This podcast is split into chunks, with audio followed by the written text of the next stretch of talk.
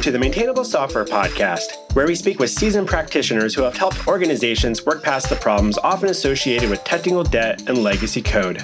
I'm your host, Robby Russell.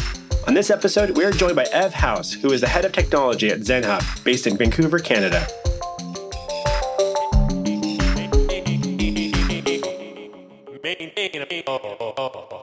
Ev Haus, welcome to Maintainable. Thanks for having me. I'm uh, pretty excited uh, to do the podcast. I'm glad to hear that. Let's dive right into it. So, given your experience in our industry, what do you believe are a few key indicators that a software code base is being well maintained? There's quite a lot that has to do with what I would call a good, maintainable code base. I mean, the first, probably the big piece of that is just the amount of tech debt that you have that you have to uh, kind of deal with from from a daily basis. And tech debt can be kind of defined probably in a few different ways. There's a lot of different people that, you know, I define it in several different ways. You know, there's a few people on your podcast that have mentioned it. You know, some people call it, you know, things that maybe prevent you from being able to develop quickly. I also think it has to do a lot with confidence. So, a really good maintainable code base is something that you have confidence with. The way that you can think about confidence is how easy it is to actually ship something from your code base. How quickly are you able to release something? So I think for me, like a really good maintainable code base is something that your entire teams feels confident deploying on a very regular basis. You know, you should be having releases potentially even multiple times a day. So I think to me that's probably the way that I would uh, I would see that. All right, and how do you and your team at ZenHub define technical debt versus say just shitty code? yeah. Yeah, I thought about that a lot because there's a lot of things that get in your way. There's a lot of things that make you not be able to move quite as quickly. But technical debt is, I think, it's a little bit more nuanced than that.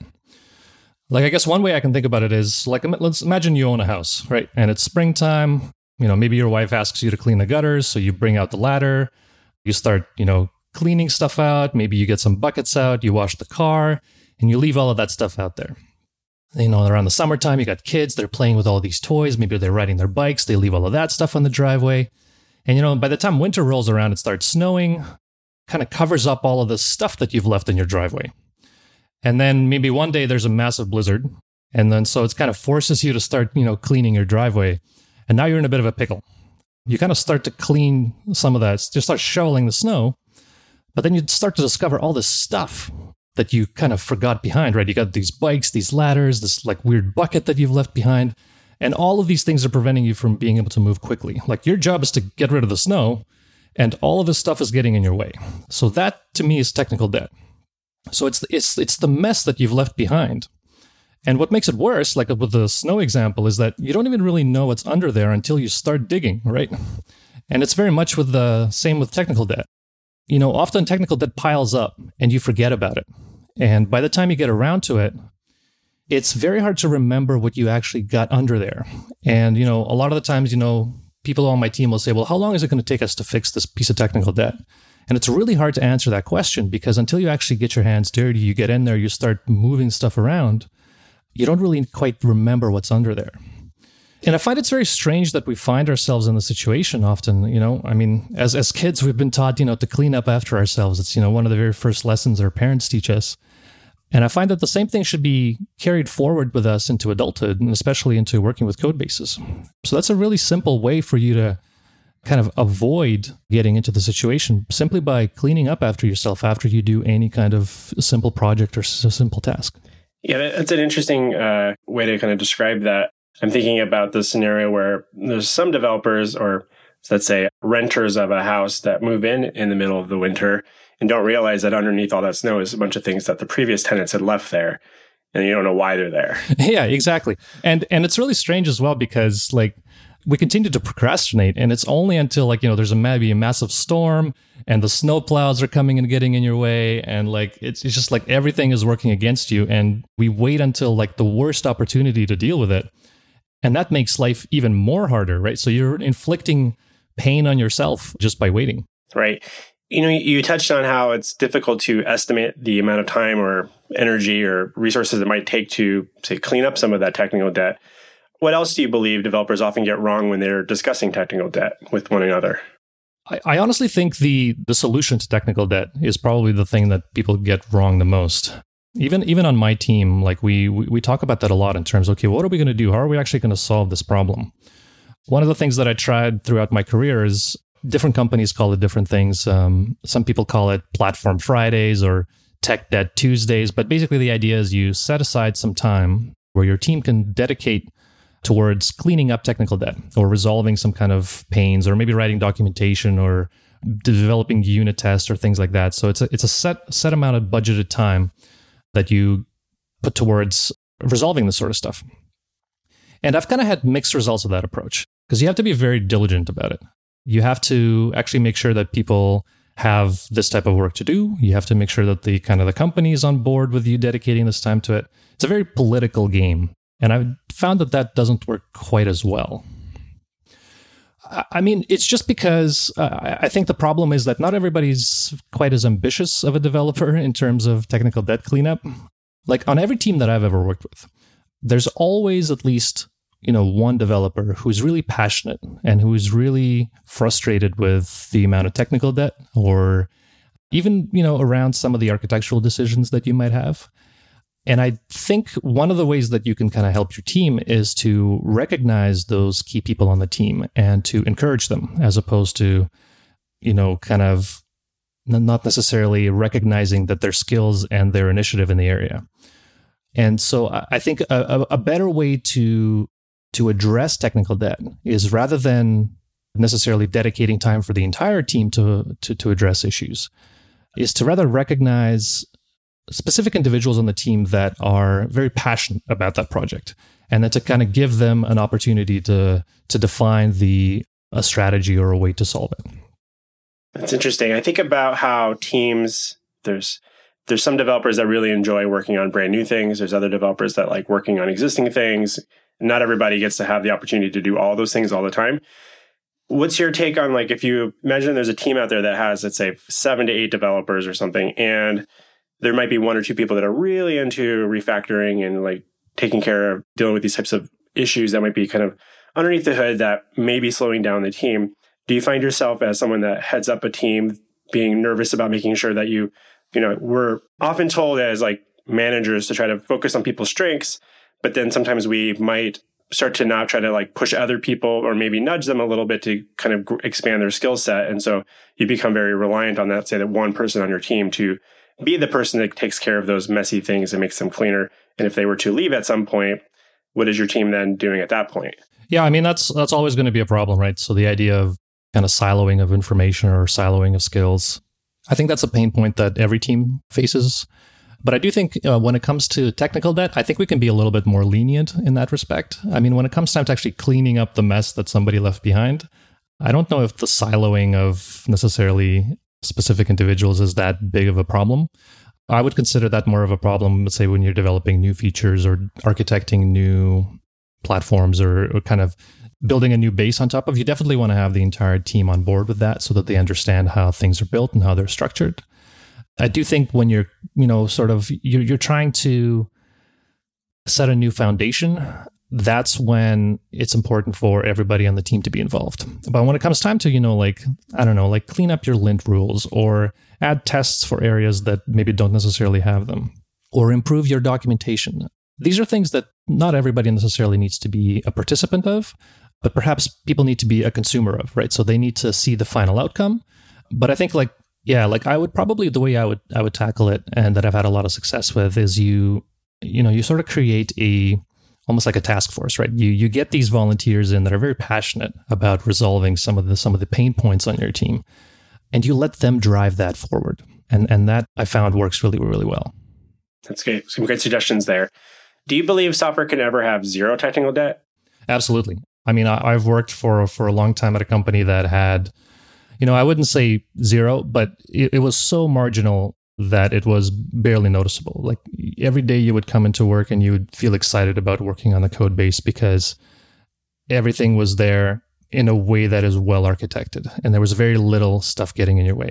Now, having said that, you know, I was the principal architect on that project, so my opinion is very very biased. You know, maybe other people on my team thought it was, you know, a horrible mess but I, I, do think it's not very likely, just given the fact that you know you talk to your team all the time, right? And you get to hear about some of the pain points that they're having, and you get to hear from your customers in terms of what kind of bugs that they're seeing, right? So if you're if you're seeing a lot of bugs or if it's really hard to ship something or you know if your tests are failing all the time or maybe you don't even have tests, all of those things are signs of a good maintainable clean code base.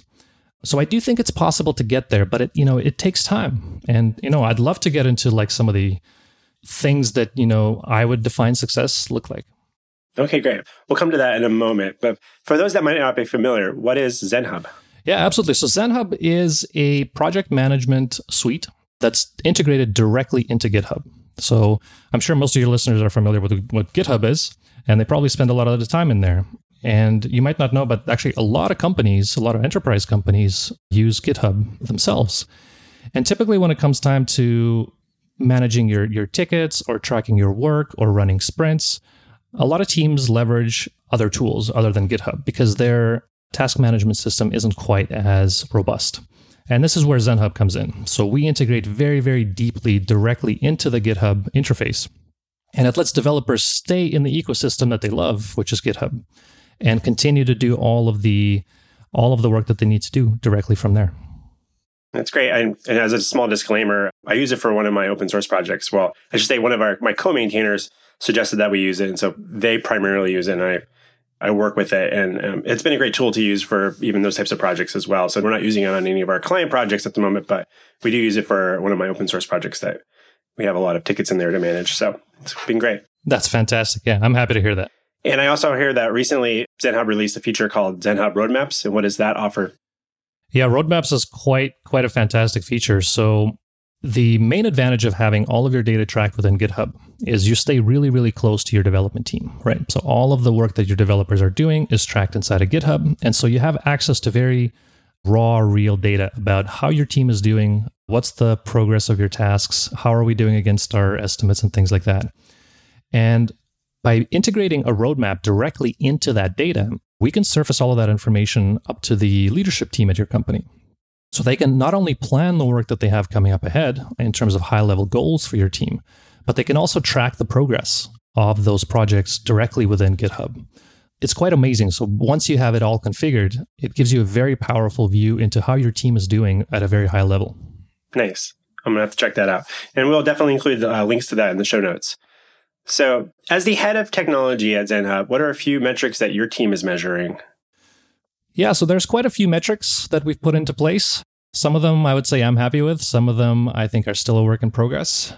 Some areas that I look forward to is just the speed of your team. So, how quickly are we actually able to move? And what that means is how quickly are we able to commit code? How quickly are we able to ship releases? How long does it take for our PRs to get reviewed? So, anything that has to do with blocking your team from being able to deliver results all of these things are the types of things that we measure, and, we want to see those things improve over time. Both in terms of, you know, as the team grows, those things should be getting better because obviously you have more people to contribute to.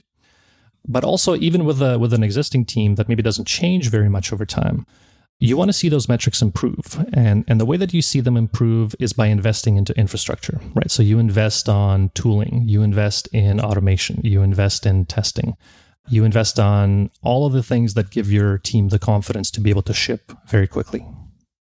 You touched on a, a, few things there. One, like PR time for review. And I think I'm trying to imagine how I would even work with my own team on trying to uh, attain some of these numbers.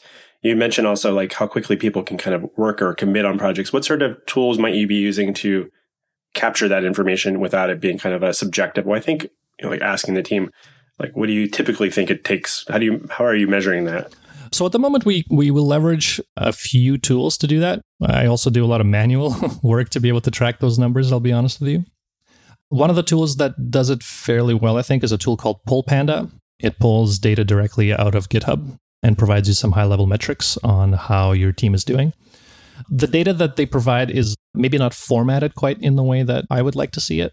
I definitely prefer to look at these types of metrics from a very high level as opposed to maybe on an individual basis. Because obviously, different developers will perform at different rates. They focus on different types of tasks. Some developers spend a lot of time, you know, maybe just coaching or reviewing other developers. And so measuring people purely on, you know, their throughput is not a really great idea. But I think measuring teams on throughput is a good idea in terms of giving you an idea of how quickly you're able to get things done. Because at the end of the day, that's that's what really matters, right? It's it's delivering stuff to your users. That's great. And I would imagine that a lot of the data that you might get out of something like Pull Panda is like are lagging indicators, right? Versus like leading indicators. And have you been able to come up with a maybe maybe that speaks to some of the manual work that you might be doing into any leading indicators about how what's coming up for the development team so you can kind of anticipate potential problems? Yeah, leading indicators are really hard in software development.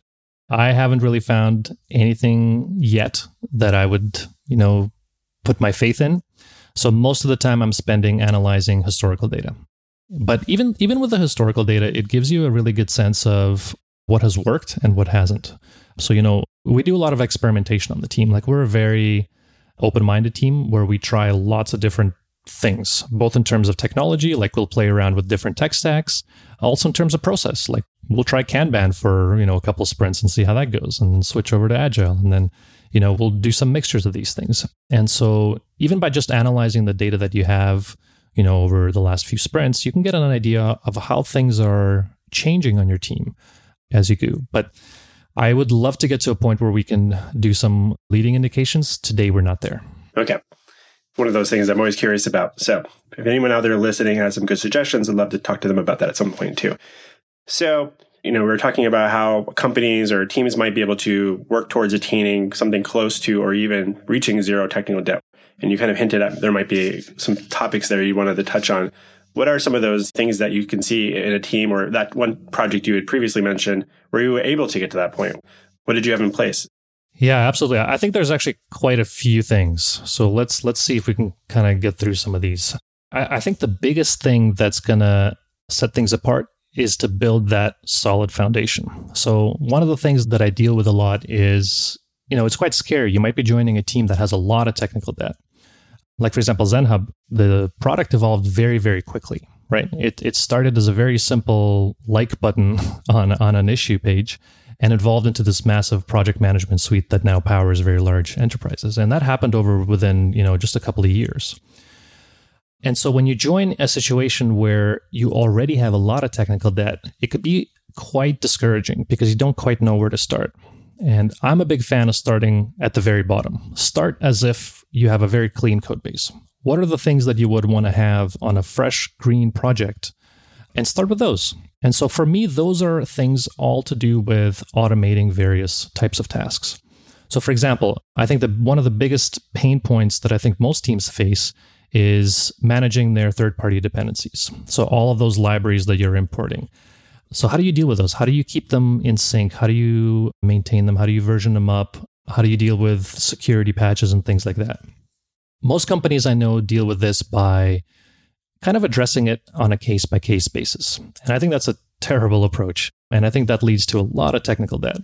And so the approach that I've taken, and I found that works really, really well, is to literally every single morning upgrade all of your dependencies. You know, give that task to one of your developers. They will go through all your dependencies and try to upgrade them, every single one of them.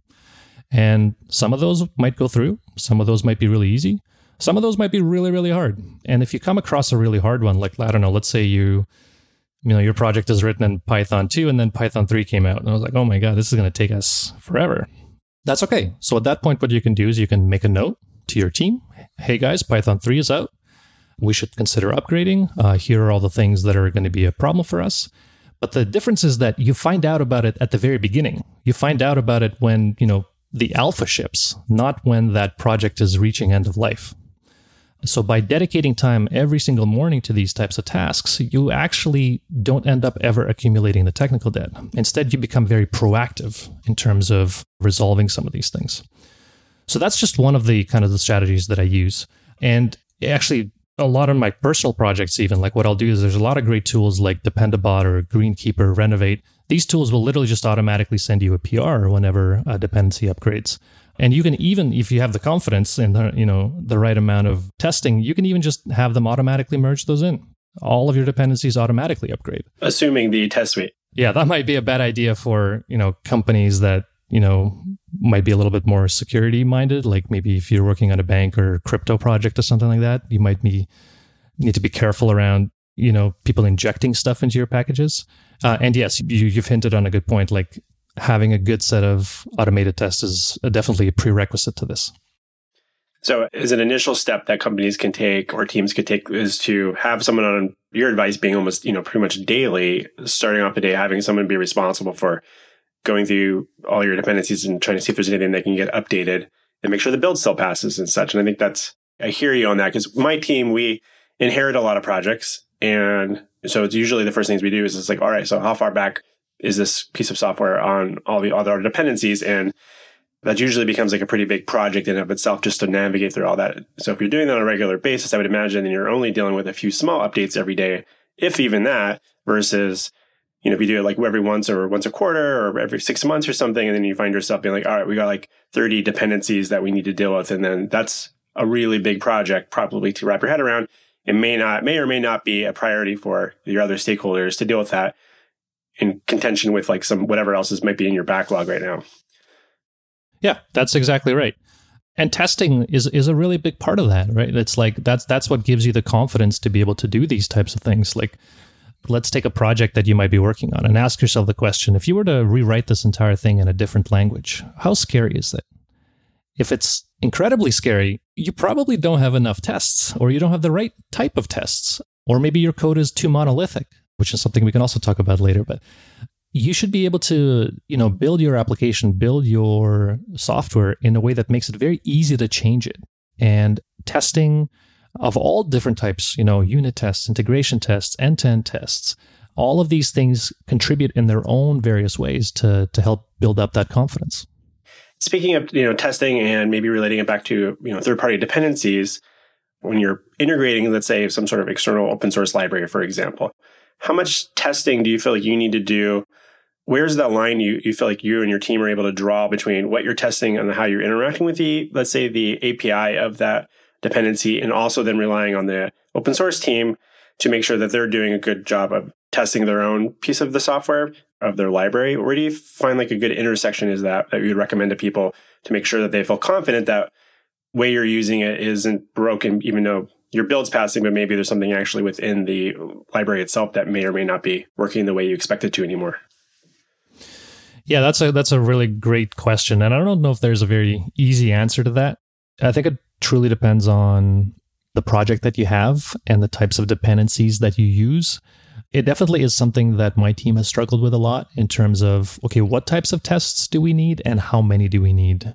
I know some teams that are very strict about that. Like for example, you know, you got to have, you know, 99% unit test coverage before any PR gets approved.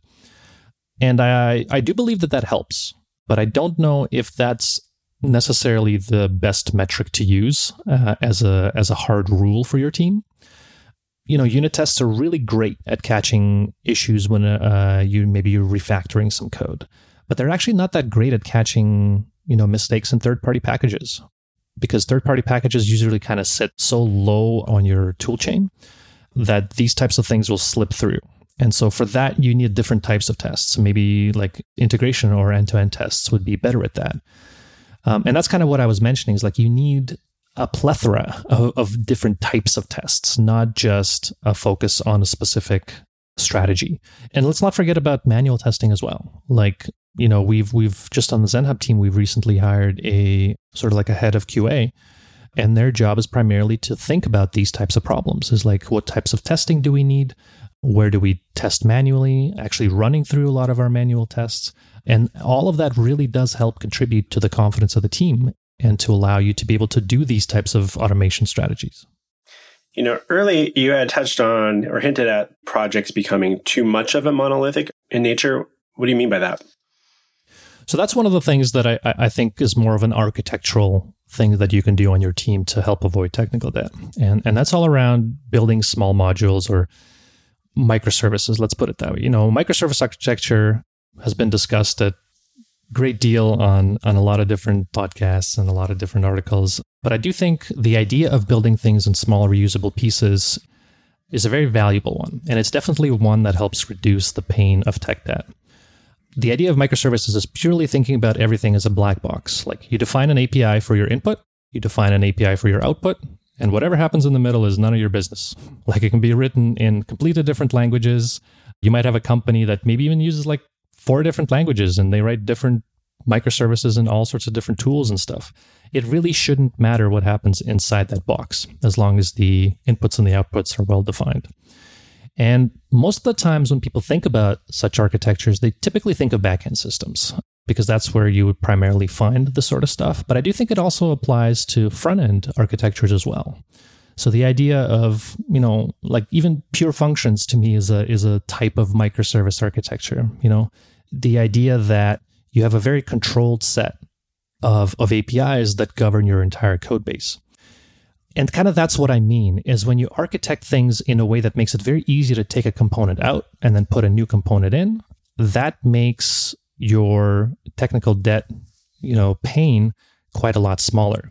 Now, it does mean, however, that you have to invest quite a lot more in tooling, right? So, in order to design these types of architectures, first of all, they're harder to come up with. They're quite a challenging sort of brain puzzle, but you also need certain tooling in place. Like, for example, like Docker containers are a great way to encapsulate these sort of things, and you know, using tools like Kubernetes or Docker Swarm to deploy them. You might have to invest more in your CI/CD pipeline to ensure that you can deploy these types of systems easily because when you have a lot of small pieces, that's a lot of stuff to manage and a lot of stuff to deal with. And that could be challenging. So you might even actually need to hire a dedicated DevOps person just to facilitate this sort of thing. But I do think these are the types of strategies that definitely help reduce the the pain of monolithic architectures. I personally don't have a lot of experience with like some of these more larger environments where you have a lot of microservices and trying to you have a lot of different teams maybe managing different aspects of that. For those that are listening that maybe are working on smaller teams, do you feel like there's a point when it makes sense to start breaking things up when you're building? And you mentioned like how ZenHub started out as a maybe a like button on repositories. It became this project management suite over the course of a couple of years. Do you feel like that was something that was a mistake that they didn't break things up earlier, or is that just something that you need to take care of once maybe you're kind of reaching a certain scale and you need to go, okay, how do we rethink what we're doing here? Yeah, I would say it was probably a mistake, but I think it's a necessary mistake, right? You're going to make mistakes as you develop your your software because you need to be able to move quickly. You're going to be making a lot of decisions based on information that you have at the time, and that might not be the entire information that you have, right? So I, I think it's okay for teams to make a mistake and then to go back and you know split things up, refactor them, address things. That's a natural evolution of any software development project. But the important thing is to be able to recognize these types of things. Recognize when things aren't working anymore. Recognize when things are slow and difficult. Recognize when it's really hard to change your code. Recognize when it's really hard to deploy your code. All of these things are signs that something isn't quite working in your architectural decisions. And that's usually a good opportunity to take a step back, think about what do you have? Uh, why doesn't it work? Where are you going to be, you know, a year from now? And then to architect around that. And those are good opportunities to start maybe thinking about uh, microservices architecture if you don't already have one, in the sense that you should be able to encapsulate small chunks of your code. One of the things that I, that I really like to tell my team is focus on developing code that's easy to delete. Like to me, good code is code that you can be easily deletable. And what that means is usually is, is that things are isolated and you can remove any one piece and replace it with another piece. I like that idea. Good code is easily deletable. We'll be back with our interview with Ev in just a moment. Hi, it's me, Robby. I wanted to take a quick moment to thank you for making time to listening to Maintainable. If you're finding these discussions valuable, please consider sharing a link amongst your peers and a writing a review on Apple Podcast or Stitcher. Also, if you know someone in our industry who I should be speaking with on Maintainable, shoot me an email to robby with a y at maintainable.fm. And now, back to our interview with Ev Haus. I know another thing you had, in one of our previous conversations, you were talking about good pull request etiquette. And I want to discuss that a little bit, mainly in thinking about both sides of that. So, what do you think is important for developers when they're going to open up a pull request to consider? And then maybe it'd be nice to talk about what it's like to, for the other people that are going to be reviewing someone else's code. And then maybe even take maybe another further step is how to receive feedback as that original submitter. Yeah, absolutely. I mean, pull requests are you know the bread and butter of, of of, of any developer. That's these are the units of work that we deal with on a, every given day. So it's important to to have good pull request etiquette. So for me, there's yeah. So I think there's two two sides to it. One of it is a focus on readability, and the other one is the focus on ensuring that every pull request thinks about gradual changes. So let's talk about readability first. I'm actually, and this is going to maybe potentially be highly controversial, but I actually think dry code is it's a bad principle, and and it's very strange because they actually it's one of the very first principles that they teach you at school in terms of not having a lot of repetition in your code. I actually think repetition is really quite good. Repetition, more often than not, makes things easier to read and easier to follow. And code duplication is not your enemy. Like your enemy is readability. Your enemy is making things easy for other people on your team to understand. A really good mark of a, a good coder is you should be able to give that code to the most junior developer on your team, and they should be able to review it and give you constructive criticism and feedback on that PR. No matter, you know, if it maybe it might be the most architecturally complex piece of code, but if it's written in a way that's easy to follow and easy to read, that's quite important you know, I'm actually personally a very big fan of things like very strict linting rules and actually being very strict about how you write your code. Because I actually think the idea of you know having consistent code from one developer to the other is important. But i know that's something that you know a lot of teams don't necessarily agree with. But uh, one of the things that i think is important is making it easy for your code to be readable top to bottom. You should almost be able to read it as as a book.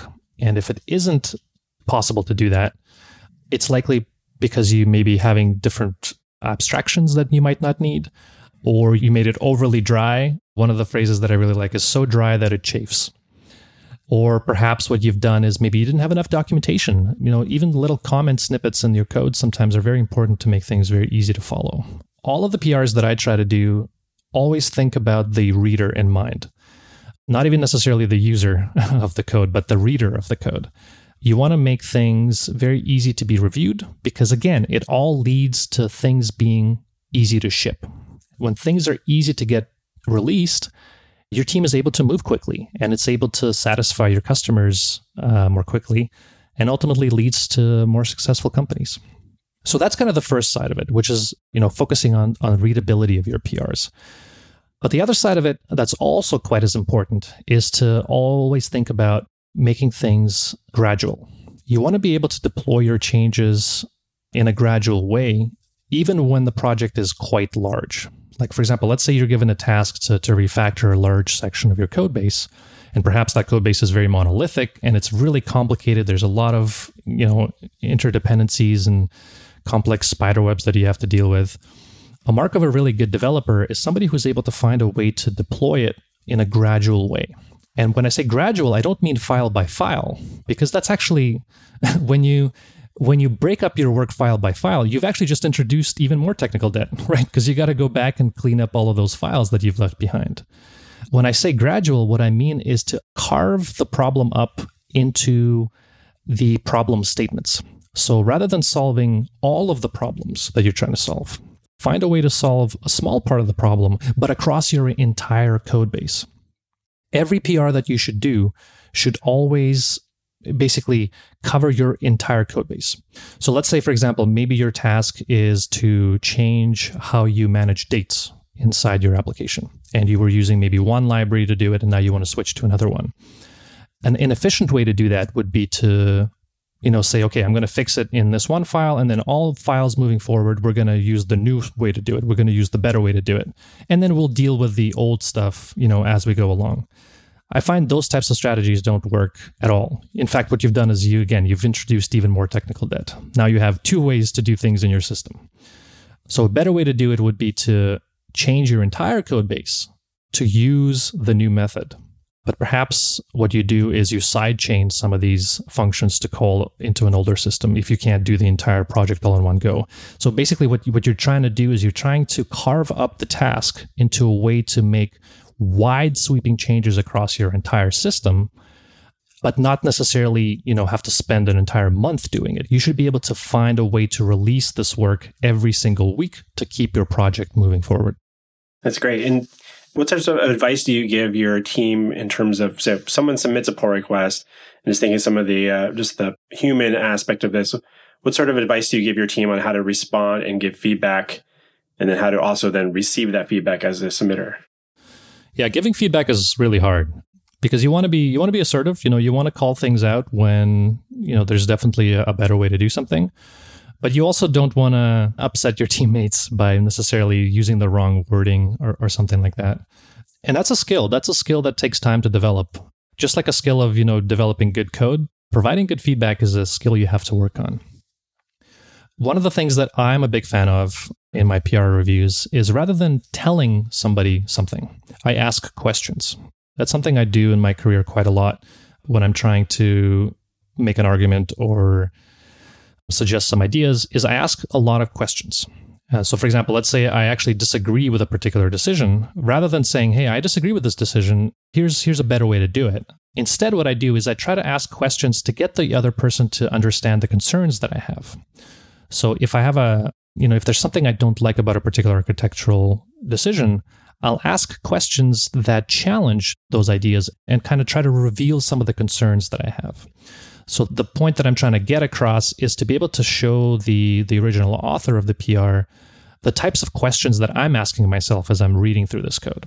And the reason why I find that that strategy works quite well is because you're not the one solving the problem for them, right? You're not coming in and saying, "Hey, this is a bad way to do it. Here, let me propose another way." Is you're merely raising the concerns that you have and you're letting them discover their own solutions. And more often than not, they'll actually find potentially a better solution than you could have thought of you know, it's very rare that I'm the smartest person on the team, right? And so you wanna you wanna rely on your team to be able to solve the problems that you have. But people not don't necessarily always see everything from the same angles that you do. And that that's the whole point of PR reviews, right? Is that you're you're able to get the opinion from somebody else on the team, somebody who might not see things the same way that you do. So that's one strategy that I found that works really well. The other one is honestly just patience is probably the most important. And especially, you know, when you're dealing with maybe new people on the team as well who might not necessarily have enough confidence to work on certain areas of the code or they just, you know, they they're not familiar with some of the tools or languages or structures that you have set up. Is you need to be patient and maybe explain the same things that you've had to explain you know multiple times before you you do it over and you do it over again and through repetition you build up both the respect on your team but also you educate the people on your team as well. You know something you had touched on and I, I like this the phrasing here of you know you're not coming here to solve their problem.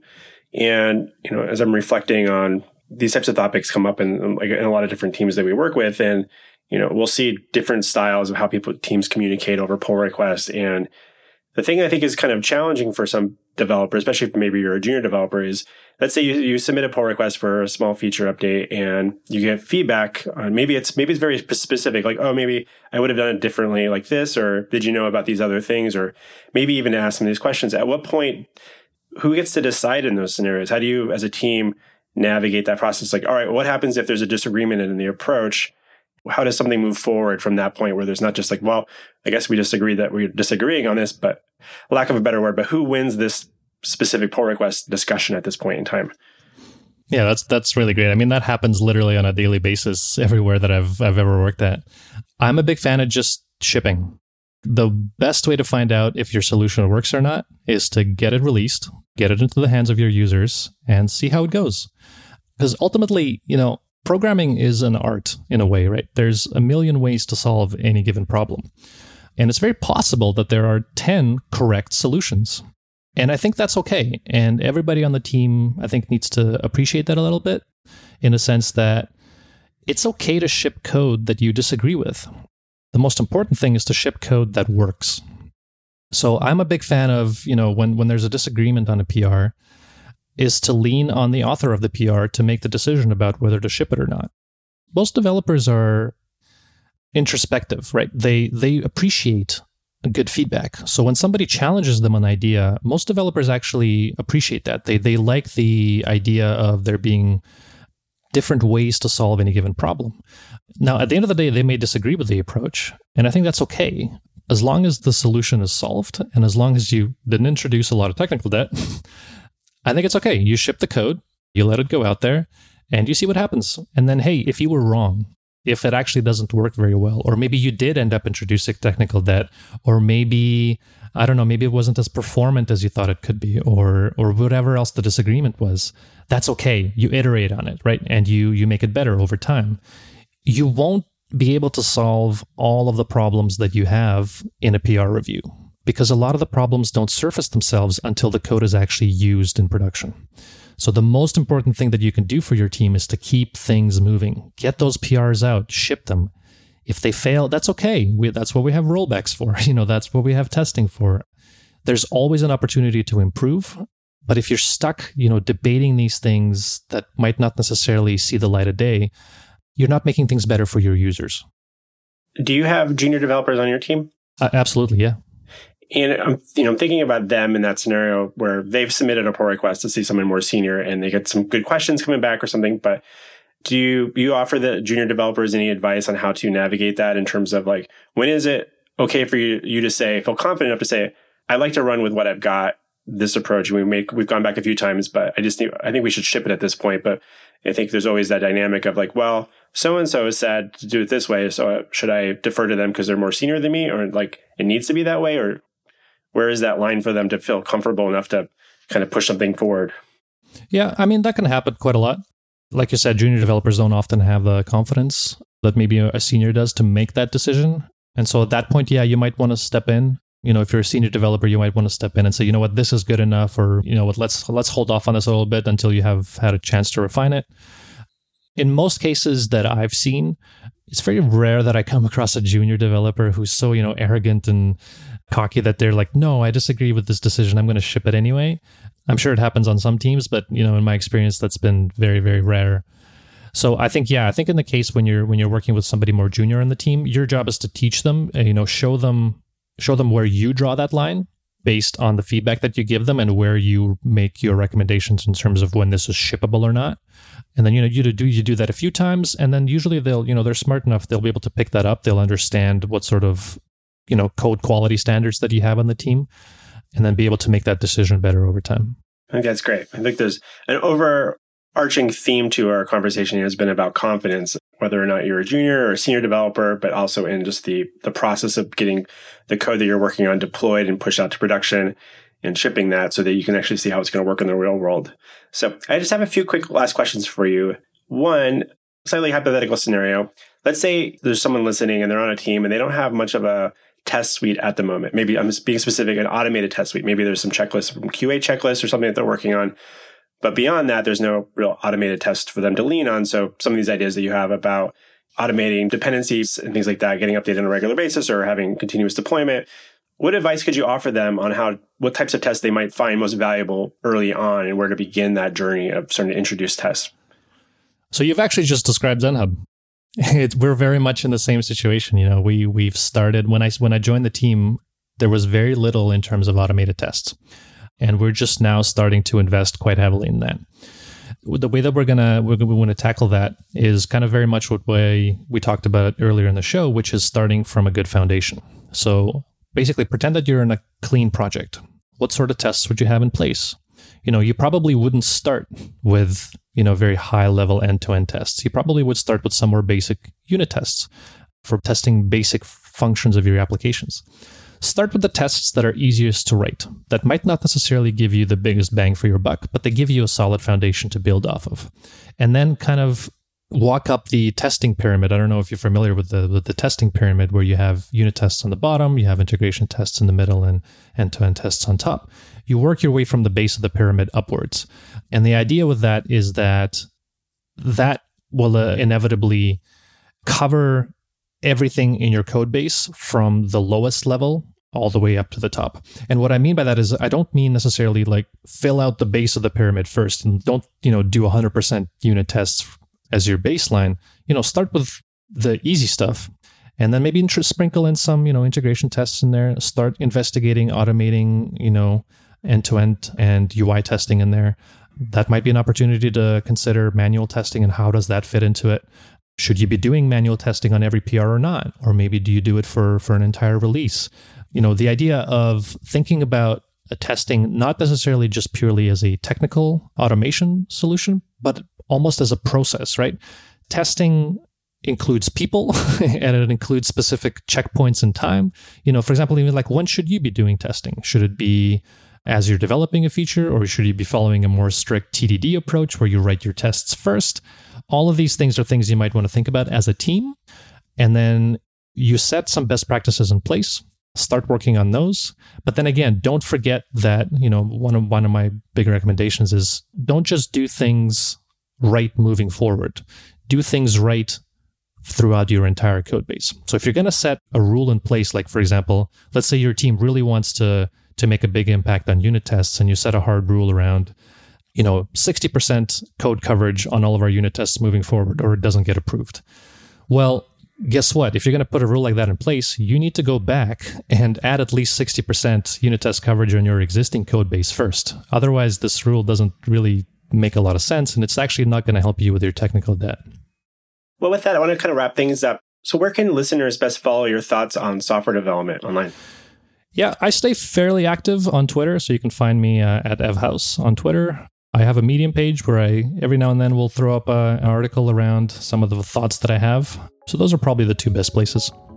Well, great. Well, it's been such a delight having you on Maintainable, Ev. Thank you so much for joining us. This has been fantastic. Thanks a lot for having me.